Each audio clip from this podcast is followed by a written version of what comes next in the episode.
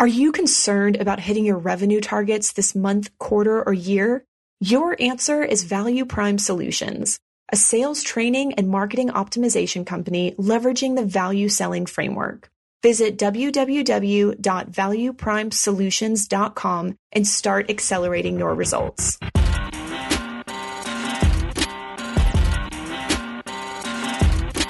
You're listening to the B2B Revenue Executive Experience, a podcast dedicated to helping executives train their sales and marketing teams to optimize growth.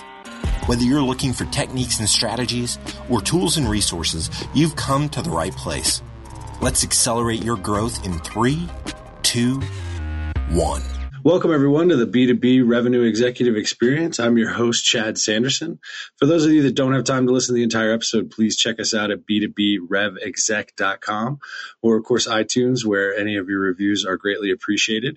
Today, we have with us Cindy Kennedy, District Manager for Corus360, technology services company. And our plan is to focus on customer service as part of the sales process and how it's a critical component to driving revenue, account expansion, and exactly um, what that means to Cindy as she manages her team. So, Cindy, first, thank you very much for taking the time to be with us today. Absolutely, Chad. Thank you for having me. I'm a huge fan of Value Prime Solutions after attending one of your sessions a few years ago where I was able to be a guest with one of our key partners. So, thank you for having me. Oh, excellent. So, we like to try and front load the value. Some people, some of our listeners jump on just to just to hear this question, but we like to start out with understanding a little bit more about a defining moment in your career. Was there something that happened uh, that kind of changed the course or changed your perspective on something? And if so, what what was it, and what did you take away from it? Yeah, so you know, my my first job in high school a long time ago was at uh, Target, and Target would had actually contracted with Penn and Teller, and Penn and Teller would release these new skits probably once a week or every couple of weeks. And whenever they would come out, we would have to attend these sessions in order to um, pass our training for that week or, or that month. And then they would play those sessions in the break room, you know, over and over and over again. but Target was big on customer service. So their whole thing and what they ingrained in us was that there was nothing more valuable than the service that you can provide. And I still think this to that day. You know, I go to Target because I like the way that um, it feels and I like the way that they treat their customers. So, you know, what I learned from the very beginning of my career and it was ingrained in me is the most important and most valuable service you can provide is an excellent experience. And uh, that has followed me throughout my entire career, and I and I believe it's the basis for how you can build a sales career. Excellent. And so that, that, plays really well into kind of our focus for the day. And, and I'm curious, you know, if you could give me one or two quick examples of how you personally on a daily basis try to stay focused on that, that buying experience or that customer experience. Uh, I'd love to know what those are. Well, it starts with how we treat each other internally right? When we're in the office and we're working, whether we're working with another group or within our group, you know, if we're treating people with respect and we're doing the things that we preach we need to be doing with our customers, I think it just becomes a behavior and it becomes repetitive versus it being something that you have to work on. Something that you become, you know, focused on authentic and purposeful with, right? Something that it's just part of. Right day to day. Excellent. Okay.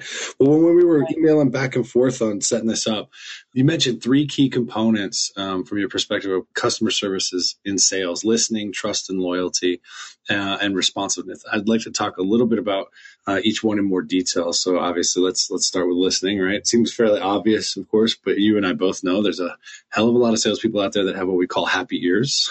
so I'm yeah. curious how you work with your teams to increase that active listening acumen. Uh, and you are absolutely right. It is often easy to only hear what we want to hear. And yet, so often when the customers are talking, we are not hearing what they are actually saying. You know, this is one of those things where, again, if we're practicing it internally on a daily basis, and we hear somebody saying something and then we repeat what they are saying, then that becomes part of your regular routine. But some of the things that we do on a religious basis is typically our sales teams, our sales reps are going into meetings with someone else. They have an engineer or another member of the team with them. So it's really important after the meeting is over for everyone to compare notes and ask, what did you hear? What were your key takeaways? And then following that up with an email to the customer. And I like to keep emails as simple and concise as possible so that the customer has the time to read it. And I also like to keep it bulleted. And it's pretty easy. A few bullets on this is what I've heard, these are our action items, and these are our next steps. So we're validating with the customer, and they can either confirm or say, hey, look, I think we, you know, this is what I meant. They can correct, or you know, we can, they can say, great, hey, we're good to go. Yes, this is exactly what I'm looking for. Um, and not always do they respond to emails, but at least it's there. Right. It's a and then lastly, it's a reference point. Exactly. And, and also if you keep everybody on the same, everybody that's included in the same style format, then you can keep consistency and customers know what to expect from you. And then lastly is when we go back for the next meeting, starting off that meeting by recapping the last meeting, right? Getting more validation and acknowledging to the customer that you've heard what they've said. And if it's not what they said, then they can then you know they can clarify, but you've got to acknowledge. Acknowledging is the first key to listening. Okay, excellent, excellent. Yeah, we, I'm a big fan of you know sales reps confirming what they've heard. Right, you and I've talked about this. We interviewed uh, Les Trackman not too long ago, and he he was very probably over the top passionate about that, making sure that you are playing back what you've heard, uh, giving the customer the opportunity to comment, and then of course you know collaborating with them on, on what the next steps are. So excellent. So uh, the next thing on the list was trust and loyalty. Right, and this is one where you and I again are definitely on the same same page. At the end of the day, uh, regardless of technologies that people want to hide behind, people buy from people right? And it's a challenge sometimes, I think, for people to provide reps with a consistent, repeatable way to engender trust. So I'm curious from your perspective, how do you work with your teams on on that trust and loyalty, and what does that mean as you're as you're managing them? Yeah, I mean, look, at the end of the day, nobody wants to be sold to, not even me, right? That that whole that whole salesman thing mentality. I mean, people get prepared to go to the car dealerships, right? Everybody can't stand salespeople. So the first thing that we have to do is stop selling, right? Nobody wants to be sold to. What we need to be doing is helping our customers fix the problem or improve something, right? Because people aren't buying just to buy. They're trying to accomplish something. And that's really the key to building trust is to stop selling. If you can do these things that, you know, starting off with providing the excellent customer service by listening and understanding and providing your customers with something you need to solve a problem, then that's going to build trust. When you are providing them with something that's solving their problem on a consistent basis, then that's going to build loyalty, right? And loyalty equals customer satisfaction. Yeah, without a doubt. And it's it's interesting how many reps just want to run in and say, "Hey, look at this, you know, cool solution or product or whatever I have," and don't take the time to really understand what solution or what problem they're trying to solve. I, and I yeah, it, it happens all the time, you know, and it may be something that the customer needs, but if they haven't articulated their problem, then how can we be so sure it's something that they need? Right, without a doubt. It's funny to see. You can tell, you know, it's it's unfortunate that people don't like salespeople. I mean, I guess because that's what you and I do for a living. I guess the positive thing is at least we're not as negatively rated as politicians these days. But um, for those, you know, for those that are you know, ultra high performers, you know, I consistently see them really working to uncover what is the, the problem in the customer's mind and, and how to connect their solution uniquely to it. Uh, but it takes some diligence. It definitely does. So third point that you had on your list was responsiveness, uh, or do what you say, right? And, and, and stick to it. I understand how this can impact trust and loyalty. Uh, but I'd love to hear how, you know, why this is one of the top three things for you in customer service. Yeah, it, it is something that a lot of people drop the ball on. And it's one of those things where, you know, when you look at providing customer service and building those partnerships and that trust, it's about what you do and not about what you say. I see oftentimes sales reps will go into meetings and they'll talk about how they're going to build their trust and how they're going to do this and how they're going to provide value right? But at the end of the day, it's about what you're doing and what you're providing. So it's something you demonstrate, not something you talk about. Responsiveness is one of those things that you can do to show your customer that you're going to be there for them. You know, it's it's not one of those things that's easy to manage. You know, I'm not a micromanager, and if you're a sales rep that needs to be micromanaged, then you're probably not cut out for sales. Um, to be quite, but I try to instill the importance of not just being responsive, but being proactive. Sales reps who don't take a proactive level working with prospects and customers will be measured based on the amount of business that they get.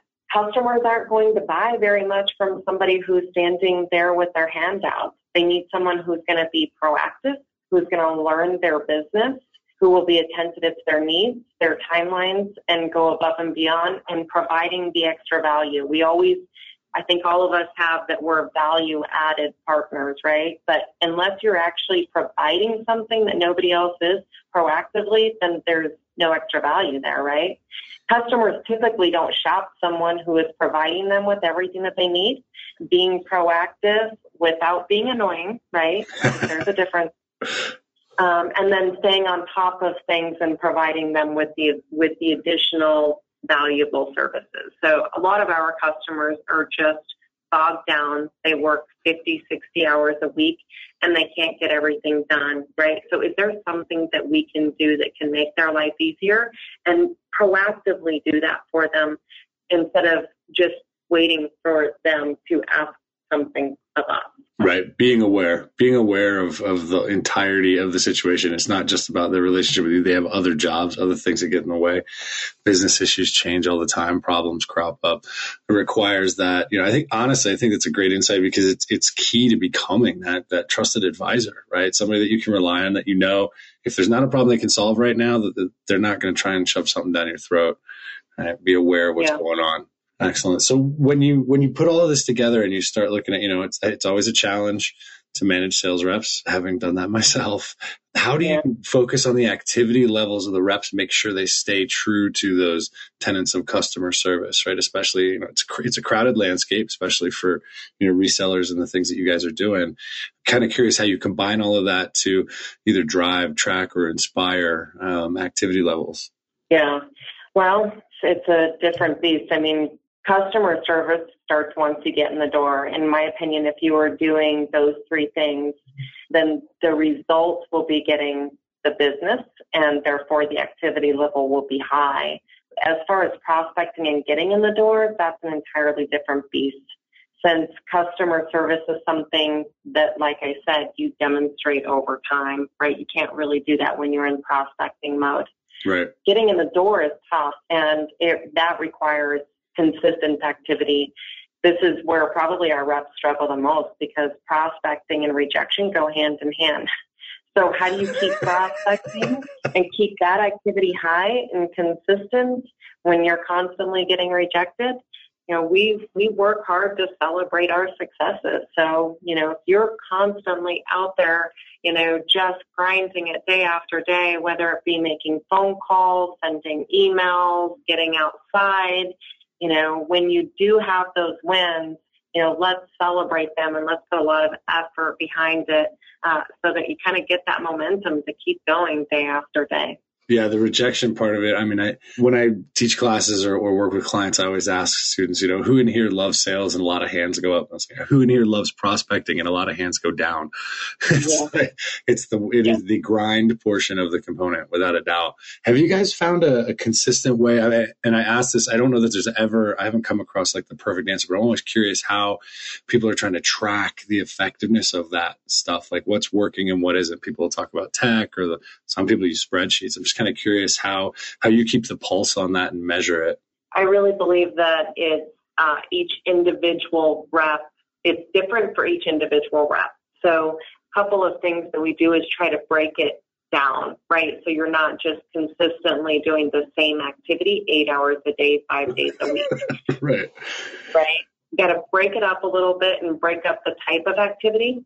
And different reps have success with different types of activity. And sometimes it's based on what they're comfortable with, and sometimes it's based on, you know, just how they're being effective at, at doing that certain activity. And measuring that can be tough, but ultimately, at the end of the day, you know, we're a sales organization where the proof is in the pudding. Right. You know, you can manage spreadsheets, you can manage CRM, you can manage all of these different things, but your paycheck actually manages you best. yes, it does. Is the ultimate motivator. okay. So for our audience, just so you guys know, Cindy, like many of the people that we have talked to, was a ultra high performer as an individual contributor before she uh, made the the move to the dark side of, of sales management. And she still, of course, has accounts and stuff. And you and I have talked about the difference between management and carrying a bag. And I'm just kind of curious, you know, with that experience of being that ultra high performer and now moving into management, how has it affected how you evaluate potential team members or sales reps for the team, characteristics, experience they're looking for, things like that? Well, I think there's, we have talked about this. I think there's a lot of different factors that go into it. I know when you and I spoke previously, we talked about, you know, and in what order of a child were you, you know, how many siblings do you have, you know, those different types of things.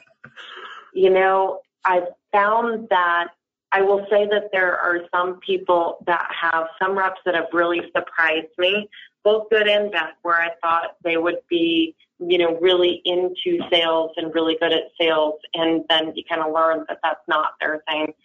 And so as far as one characteristic, I can't really say that I've, I've found the magic there. I would love it if somebody has and would share it. Um, what I would say is that I believe that about 10% of salespeople are born and 90% learn it right?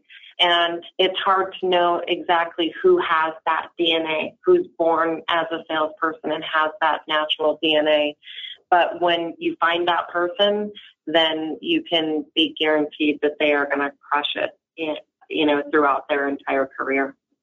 Excellent. Yeah. It's, um, I, I, think one of the latest stats I saw, is that some, even the best hiring managers, not just in sales, but in general, bat about 500. So like a 50 50 shot that, you know, somebody's going to get through the interview process that shouldn't have. Yeah. When you look at your business today, right? We've talked about how you guys are focused on customer service and, and you know, what you're looking for in your reps. When you look at Corus's business today, you know, what's the top business priority for you and your team? You know, I, I mean, we think that at Corus, you know, we're a pretty good company, right? And we provide some pretty cool things and we have really good team of resources and we can really help customers. And so our top priority is getting that message out there and getting in front of enough customers so that we can continue to be effective at the services that we are providing and uh, falling in line with that, you know, we hire, our president has a strong belief that everybody deserves an opportunity.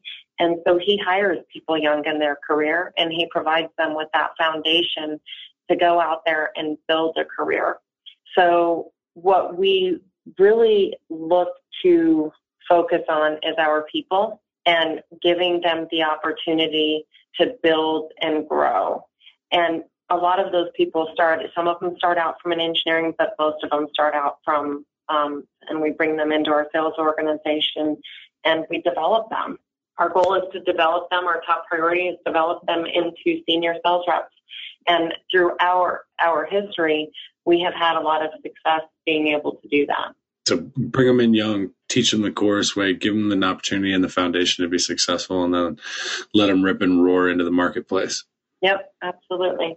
Excellent. Excellent. So when you look at, you know, wanting to get that message out, of course, new customer acquisition, things like that, what would you say the top three challenges you're struggling with or, or wrestling, I shouldn't say struggling, wrestling with today uh, would be?